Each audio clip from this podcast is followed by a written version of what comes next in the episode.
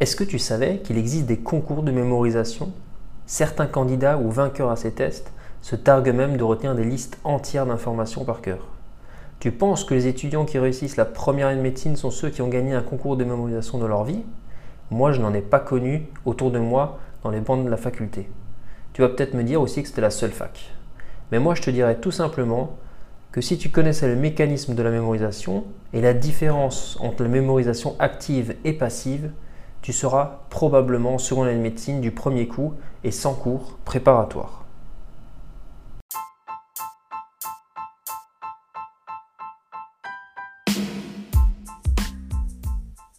Bienvenue dans le podcast de Réussir Médecine, le podcast où je t'enseigne comment faire mieux au concours que 90% des étudiants en médecine, et ceci en utilisant des méthodes prouvées. Si tu me découvres lors de cet épisode ou si tu me suis déjà, je suis chirurgien et ma passion est de transmettre des méthodes qui te permettront d'apprendre plus efficacement, plus rapidement et d'être plus productif lors de tes révisions. Allez, c'est parti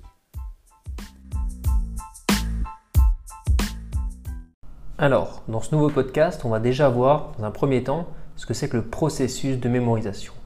La mémorisation est un processus complexe qui fait intervenir plusieurs intermédiaires. Le récepteur de l'information, qui est via un de tes sens, principalement l'ouïe, la vue, l'odorat, etc., et ton système cérébral qui va, grâce aux neurones, encoder l'information, puis la stocker et enfin la restitution. Ton cerveau, il va fonctionner exactement comme un disque dur d'ordinateur.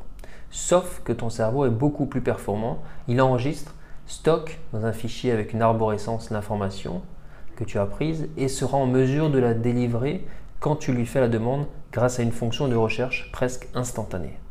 À la différence d'un disque dur, en plus d'être plus rapide, il est plastique. Cela signifie qu'il peut évoluer au cours du temps. Cette propriété va te permettre deux choses. Augmenter la capacité de stockage d'informations de manière quasiment illimitée et améliorer ses propriétés, l'encodage, le stockage et la restitution.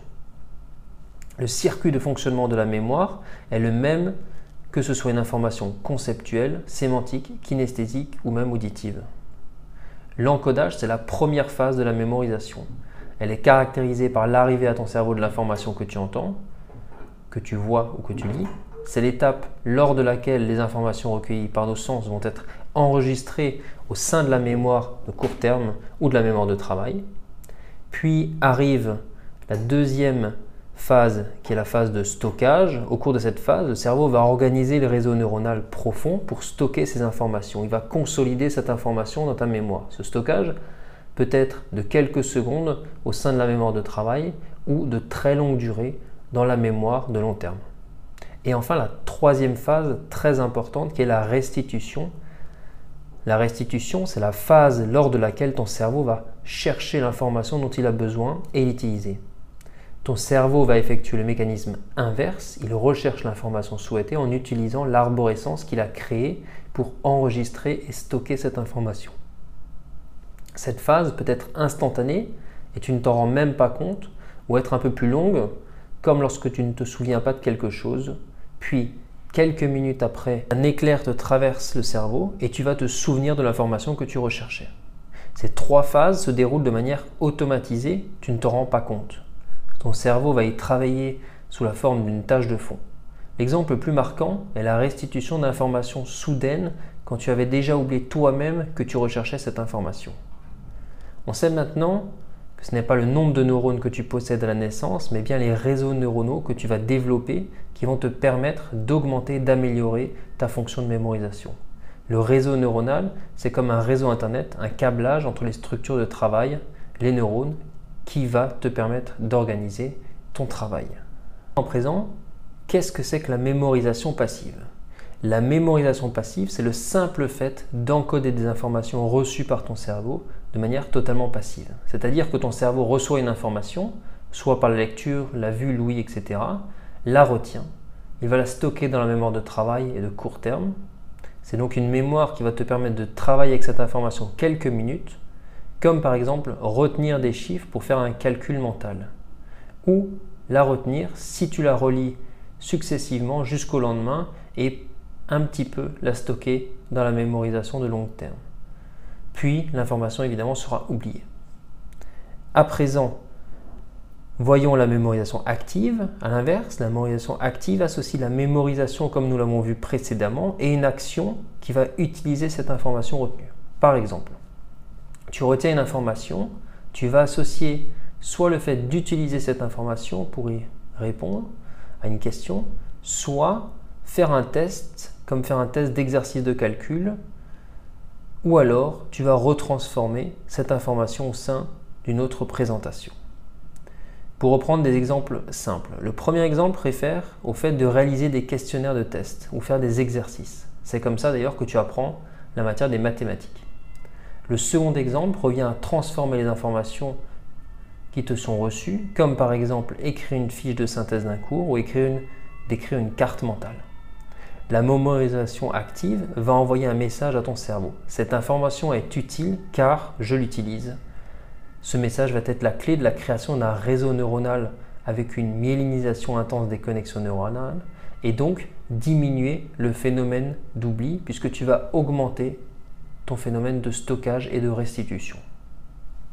Tu l'auras compris, la mémorisation active, c'est vraiment la clé pour construire une mémoire de long terme puissante et qui va te permettre le jour de l'examen de ne pas avoir d'oubli c'est le cône d'apprentissage. Alors, je vais te présenter un expert dans tout ce qui est mémorisation et apprentissage. C'est Edgar Dale. Il a créé ce qu'on appelle le cône de l'apprentissage. Ce cône, il représente le taux de mémorisation des informations en fonction des actions que tu fais. Par exemple, si tu lis un cours, il a été démontré que ton taux de rétention d'informations, le nombre d'informations que tu arrives à retenir est d'environ 10%. En ce qui concerne l'écoute, écouter un cours, écouter une personne qui te parle lors d'une présentation, c'est d'environ 50%.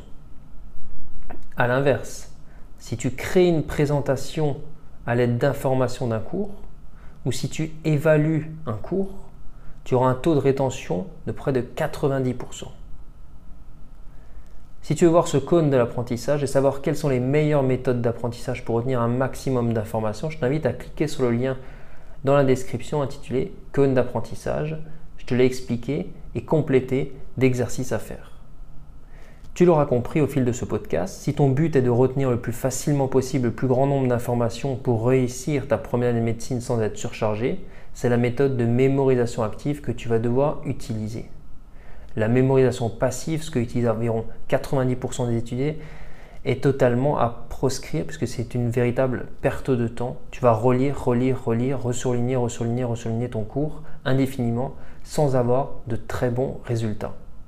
Si ce podcast t'a plu, n'hésite pas à noter le podcast 5 étoiles via la plateforme que tu utilises pour m'écouter. Si tu as des questions, laisse un commentaire sur le podcast ou contacte-moi via mon mail dans la description. Inscris-toi aussi à ma newsletter grâce au lien en description pour que je puisse t'envoyer les dernières publications. Je te dis à très bientôt pour un prochain podcast qui sera intitulé Comment est-ce que j'ai appris 100 heures de cours en moins de 7 jours et ça sans forcer? N'oublie pas que la différence entre ceux qui réussissent leur première médecine et ceux qui échouent réside uniquement dans la méthode qu'ils ont utilisée. Allez, ciao et bonne réussite